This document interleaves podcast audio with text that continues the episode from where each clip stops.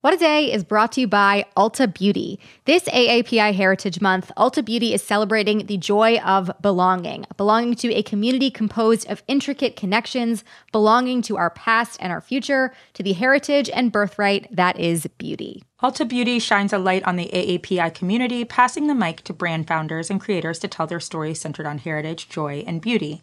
They carry AAPI owned and founded brands like Live Tinted, Peach and Lily, Glamnetic, Tree Hut, and more. Shop AAPI owned and founded brands at Ulta Beauty stores and Ulta.com.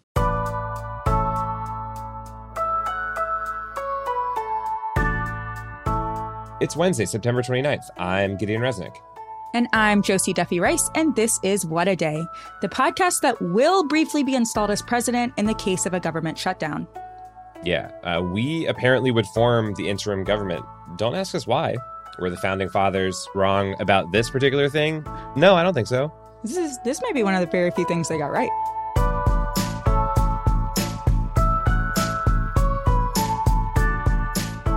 On today's show, Pentagon officials were in the congressional hot seat after the troop withdrawal from Afghanistan.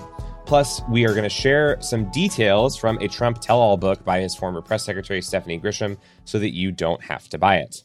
But first, we want to update you on Congress, where this week lawmakers are contending with big breath, a potential government shutdown, a fight over raising the debt ceiling, and trying to pass both the infrastructure bill and the much broader social policy bill all at the same time.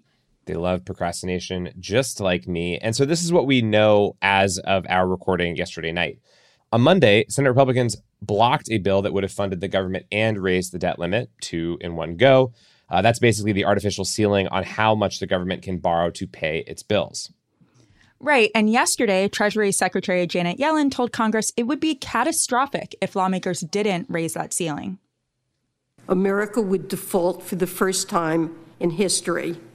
The full faith and credit of the United States would be impaired and our country would likely face a financial crisis and economic re- recession as a result. And she added that if the U.S. doesn't act by October 18th, then the default could happen. Yeah. Additionally, the House is supposed to vote on the long gestating infrastructure package tomorrow. And a number of progressive Democrats have held firm in saying that they're only going to vote for that bill if Democrats in the Senate also pass the broader multi trillion dollar social policy bill which fulfills parts of President Biden's Build Back Better plan. Here's Senator Bernie Sanders talking about that with CNN yesterday. What I do know is if the infrastructure bill is passed alone in the House, we lose whatever leverage we now have, and that would be a big mistake. So, if your head is spinning on this a bit, you're not alone. So, to get a more in depth rundown of what is going on and what to expect the rest of this week, we spoke yesterday to Crooked Media's editor in chief, Brian Beutler, about all of this. And we started with the impact of the government not raising the debt ceiling. So, the government has to be funded, uh, funding for the government has to pass by Thursday night, September 30th, or there'll be a uh, temporary lapse in a lot of uh, government operations closures of offices that deal with Social Security and uh, and national parks and so on. So a lot of things that we we as citizens just kind of expect to be functioning mm-hmm. close down. But a lot of other government government operations um, continue to operate almost kind of automatically. It's disruptive, it's economically harmful, but it's not a acute crisis the way the debt limit would be. What the debt limit does is it basically says that um, that the that the federal government, the executive branch, can't issue new debt to finance incoming obligations, and we have to pay uh, old and new bills. Um, and if if the government can't issue new debt, it can't mm-hmm. pay all those bills. Legislatively, the two things um, were going to be linked, or Democrats tried to link them by saying, let's extend funding for the government past mm-hmm. September 30th. And in that same legislation, suspend the debt limit so that we don't run into this problem in mid October. And Republicans are saying, no, we are not going to help you raise the right. debt limit at all. Uh, uh, you have to do it on your own. And specifically, we insist that you do it uh, in your budget reconciliation bill, which you're going to use to pass Joe Biden's Build Back mm-hmm. Better agenda. And um, there's still uncertainty as to how uh, Democrats are going to deal with this threat to default from Republicans. The fact that Republicans are willing to do this is this a misunderstanding of reality or is this a willingness to let the entire economy burn to make Joe Biden look bad functionally? Yeah, they they know how Yeah. bad it would be. I mean, they're even saying Mitch Mitch McConnell has even said the uh, America must never default on its debt. He knows that if it's not raised, it's calamitous.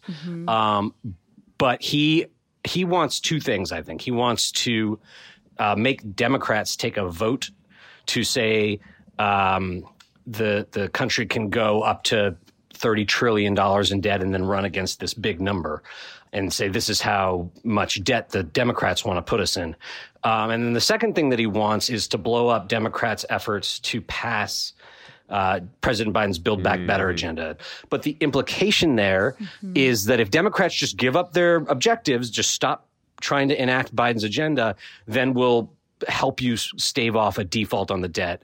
Um, but only under those circumstances. So there's a sort of hostage uh, taking element to what to what McConnell's doing. But they know how bad it would be, and they have you know they they threatened this successfully once in 2011. They got all kinds of concessions from Democrats. In the years since, they kind of tried a couple more times, and Democrats found that just calling their bluff and not offering to give them any concessions was enough to get them to just agree to lift the debt limit. So I think that there's some feeling um, on the part of Democrats that the thing to do is just, just not cave. Another piece of this ongoing puzzle, obviously, is the infrastructure bill. Where do things stand there right now? Um, so the, there's the Senate infrastructure bill. That's a bipartisan roads and bridges bill that passed um, a few months ago. Um, it is scheduled for a vote in the House on Thursday, same day the government is scheduled to shut down. Nancy Pelosi promised a group of centrists that she would hold a vote on the Senate infrastructure bill by late September. But separately, um, she and other leaders promised that the Senate infrastructure bill and the rest of President Biden's agenda, the, this Build Back Better bill that we've kind of talked about, that they would move together because that's really where the the meat and potatoes of the stuff Joe Biden promised is. That's climate change, that's childcare, that's mm-hmm. healthcare. Mm-hmm. Part of the reason the, the small group of centrists wanted to vote on the Senate infrastructure bill now at this arbitrary date, it was to delink these two bills so that they would kind of travel on separate tracks. And then once they got the piece of it that they really cared about, they could drive a harder bargain to make, uh, the Build Back Better bill smaller or just walk away from it altogether. There's a real question as to whether that Senate infrastructure bill will pass. There's a lot of Democrats who are saying we are not going to vote for it until both bills are ready to go. And then we'll vote for both at the same time. Um, and so it's a sort of a big question. What happens Thursday? Does Nancy Pelosi have to pull the bill? Does the bill fail on the floor? Does she manage to wrangle the votes for it? And then once we're past that, there's a question of what do the negotiations to finish off the Biden agenda with that Build Back Better bill look like? How do they proceed? How big will the bill be? Um, what measures will it contain? But they need to get everyone on board with something, and it's still unclear what will get 50 votes in the Senate and 218 in the House, mm. and then how they're going to pay for it. And and to that end, as we're talking, it appears as though progressives are still holding firm on the idea of coupling, or or at least trying to put that forward as as their public statement. So, what do you sort of foresee happening here over the next couple of days? Yeah, so I I don't see how, as we talk here, how the Senate infrastructure bill passes in the House, whether it fails on the floor, whether Pelosi pulls it. There just don't seem to be the votes for it there. Um, one thing I could imagine maybe changing the vote count is if the two main centrist Democrats in the Senate that are kind of tying things up and making it impossible to to move ahead. That's that's Kyrsten Sinema and Joe Manchin. If they release sort of a joint statement um, or make a statement with President Biden wherein they commit to voting for a Build Back Better bill that spends no more than X dollars paid for in this specific set of ways and that contains these provisions. Even though that bill is not written yet, just a, a verbal commitment that they will vote for, for something along those lines. I could imagine then 218 House Democrats saying, okay, that's good enough for now and we'll we'll hash out the details going forward. But earlier today, as we record this Tuesday, President Biden met uh, with Kyrsten and there is no indication that any kind of specificity like that is forthcoming. And without the specificity, this will look like a bait and switch to the overwhelming majority of House Democrats, who I think then will uh, will not provide the votes for the Senate infrastructure bill. And then uh, after that, either that will serve to galvanize the party to uh, negotiate together on both bills, or uh, you could also imagine these same centrists saying, fine, if, if you voted down our Senate infrastructure bill, then we're not going to vote for anything. And, uh, and uh, that would be basically lights out for Joe Biden's economic agenda. So it, it's not quite like do or die yet, but it's very much quickly approaching do or die. It's not do or die yet. Mm-hmm. But for the most important parts of Biden's agenda to survive, Democrats need to resolve as a party to continue negotiating on it after this week, despite the sort of artificial deadline for a vote on Thursday. Um, and they need to resolve to either get it done by mid October and use it to raise the debt limit, or they need to resolve to raise the debt limit by abolishing the filibuster and, and taking that threat off the table, which will give them the running room to continue hashing out the details on the Biden agenda at their own pace. That's Crooked Media's editor in chief, Brian Beutler, in a conversation we had with him yesterday. Yeah, and we're going to keep you updated as things progress here, and hopefully they're not drastically changing as we speak, but perhaps that is the latest for now, though.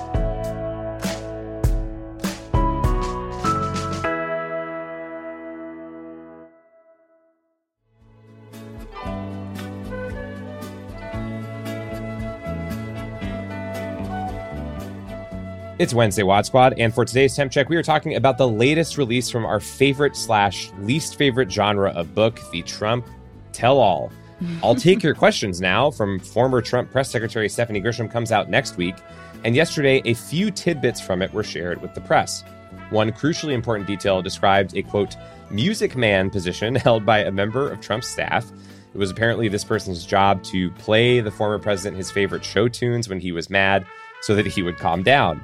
Uh, we don't know the full track list that the Music Man used, but one song that Grisham mentioned was Memory from Cats. Now, we're generally skeptical of these books, which let Trump's old friends make a quick three million before retiring to a ranch in a state that's at least 87% white. Uh, but this detail struck us as too fun to ignore. So, Josie, what was your reaction to this? Honestly, I'm just trying to figure out where I can hire my own music man who will play me mm-hmm. songs for my favorite musicals when I'm stressed out. That's an amazing, amazing idea. Really. Yeah. What an entrepreneur that Trump guy is. Well, you have to become the president of the United States to be afforded these particular luxuries. So if you're willing to uh, take on that burden, you know, then the Music Man is yours. Well, as of next week, once the government shuts down, that's our job. So Exactly. That's one, exactly. That's one job that will still be taxpayer funded even when the government shuts down. The music. Yeah, this is this is the long game. Yeah. Yeah. I I'm so curious about so many details of this. Like, is this just? Is there any reference or uh, context here for like the most recent rendition of Cats, i.e., the the James Corden right. uh, film? Right. Um, it's his film. I don't know how big of a role he's having in there, but I'm referring it to it as his because um, he's one of the more offensive parts of it, I think. Um, or like, is is this just you know like throughout history, Trump has just asked somebody to play um, songs from Cats when he's upset? Like, what what does he know about the most recent Cats? I guess I'm wondering. Just like that, we have checked our temps. If you're the music man and you have more answers to our burning questions, please let us know. But we'll be back after some ads.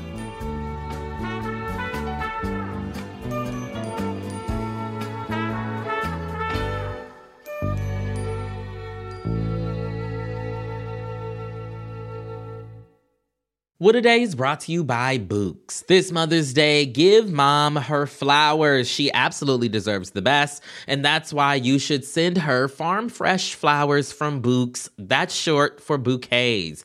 Bouqs has modern designs and unique flowers you can't find anywhere else. And with 20% off, you can send some to mom, your wife, your auntie, even your granny, okay? Anyone who deserves flowers in your life. Mm-hmm. It doesn't have to be holiday specific. You get flowers, you're getting flowers, everyone's getting flowers.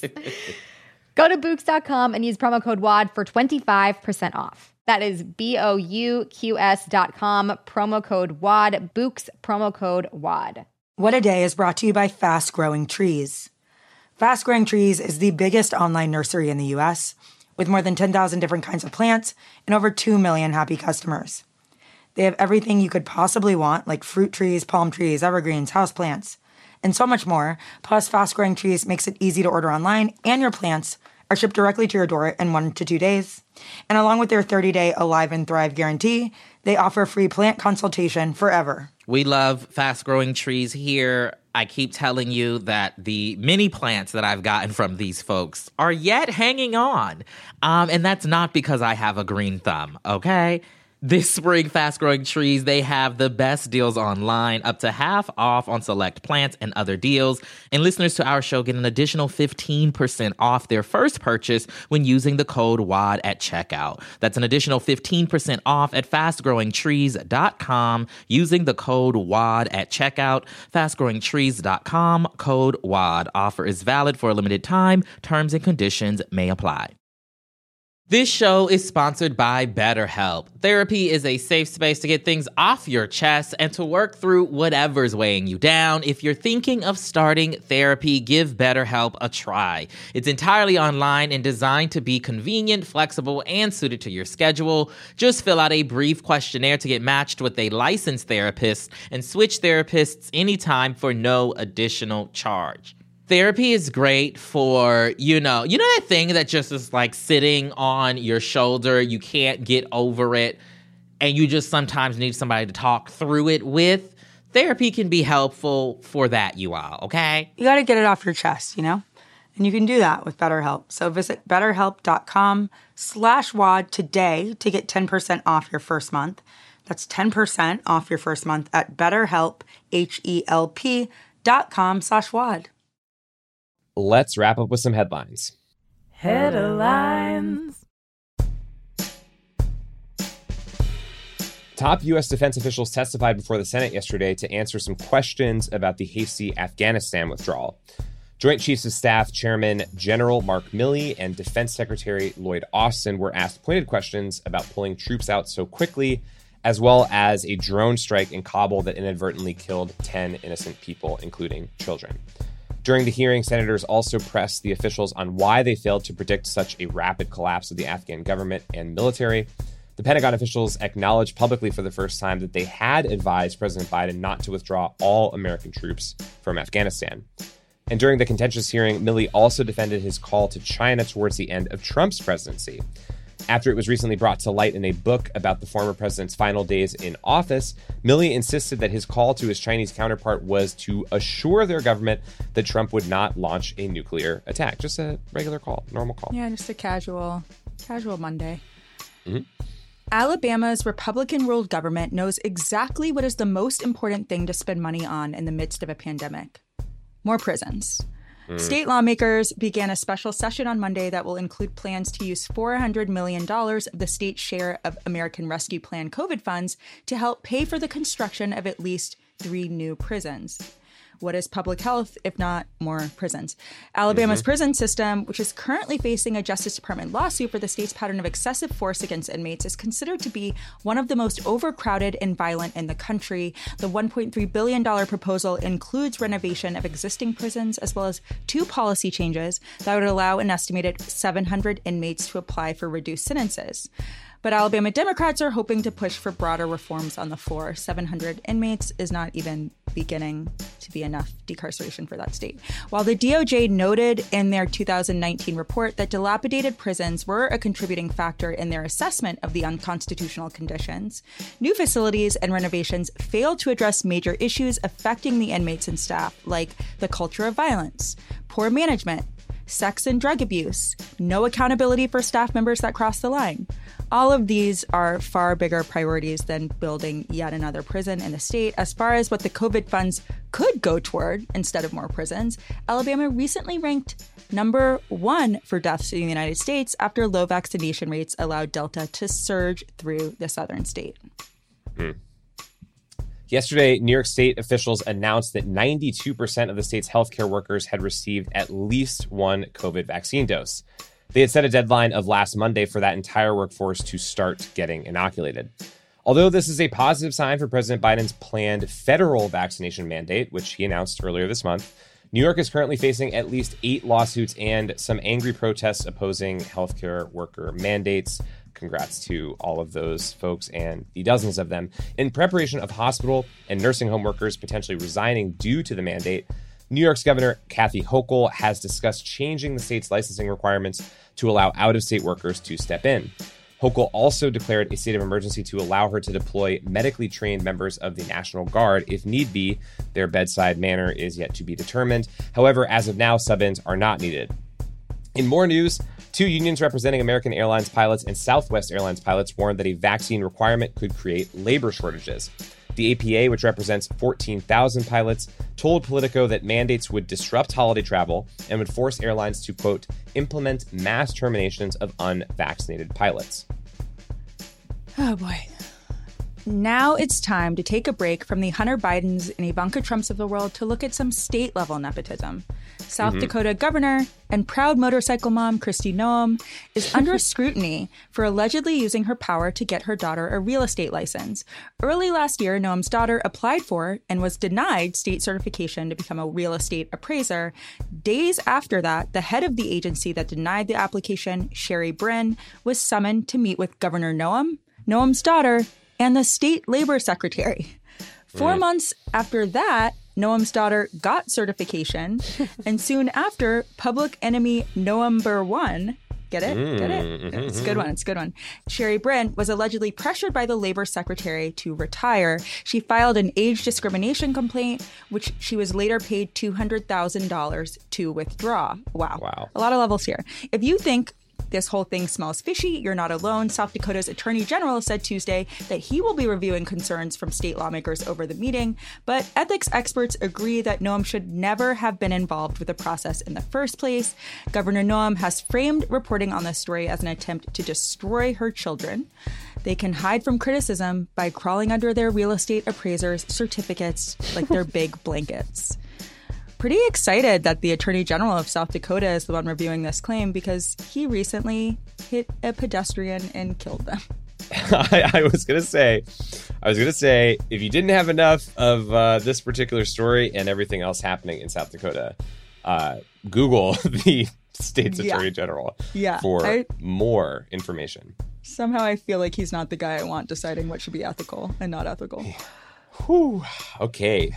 Well, those are the headlines. One more thing before we go check out 544 Days. It is the newest podcast from Gimlet, Crooked Media, and A24. It follows the true story of Washington Post journalist Jason Rezaian, who was held hostage in Iran for 544 days and wrongfully accused of being an American spy. Not to mention, this was all happening while nuclear negotiations between Iran and the US threatened his chances of ever getting out. To hear the first three episodes, follow 544 Days for free only on Spotify.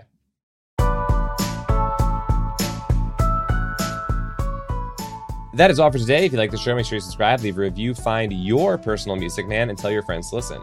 And if you are into reading and not just rightfully earned real estate appraiser certificates like me, What a Day is also a nightly newsletter. Check it out and subscribe at crooked.com slash subscribe. I'm Josie Duffy Rice. I'm Gideon Resnick. And, and stream, Cats, Cats on, Hulu. Hulu. Yes.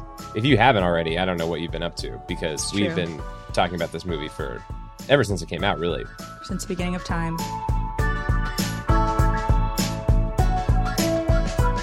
What a Day is a production of Crooked Media. It's recorded and mixed by Charlotte Landis. Jazzy Marine is our associate producer with production help from Jocey Coffman. Our head writer is John Milstein, and our executive producers are Leo Duran and me. Our theme music is by Colin Gilliard and Kashaka.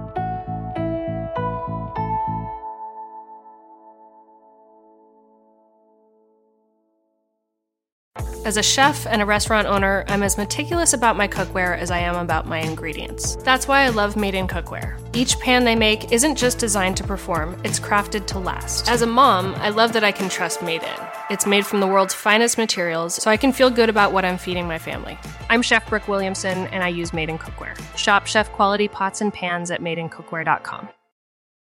I'm Jessica Reaves, and I've been analyzing and reporting on extremism for the last 10 years, and I have the gray hair to prove it. Subscribe to our podcast, Extremely, for an always eye opening look inside the daily work of exposing, fighting, and disrupting all facets of extremism. My co host, Oren Segal, and I explore this ever changing landscape and bring you stories of people and places impacted by extremism, those who fight to protect our communities, and those who offer new perspectives. You can find Extremely wherever you listen to podcasts.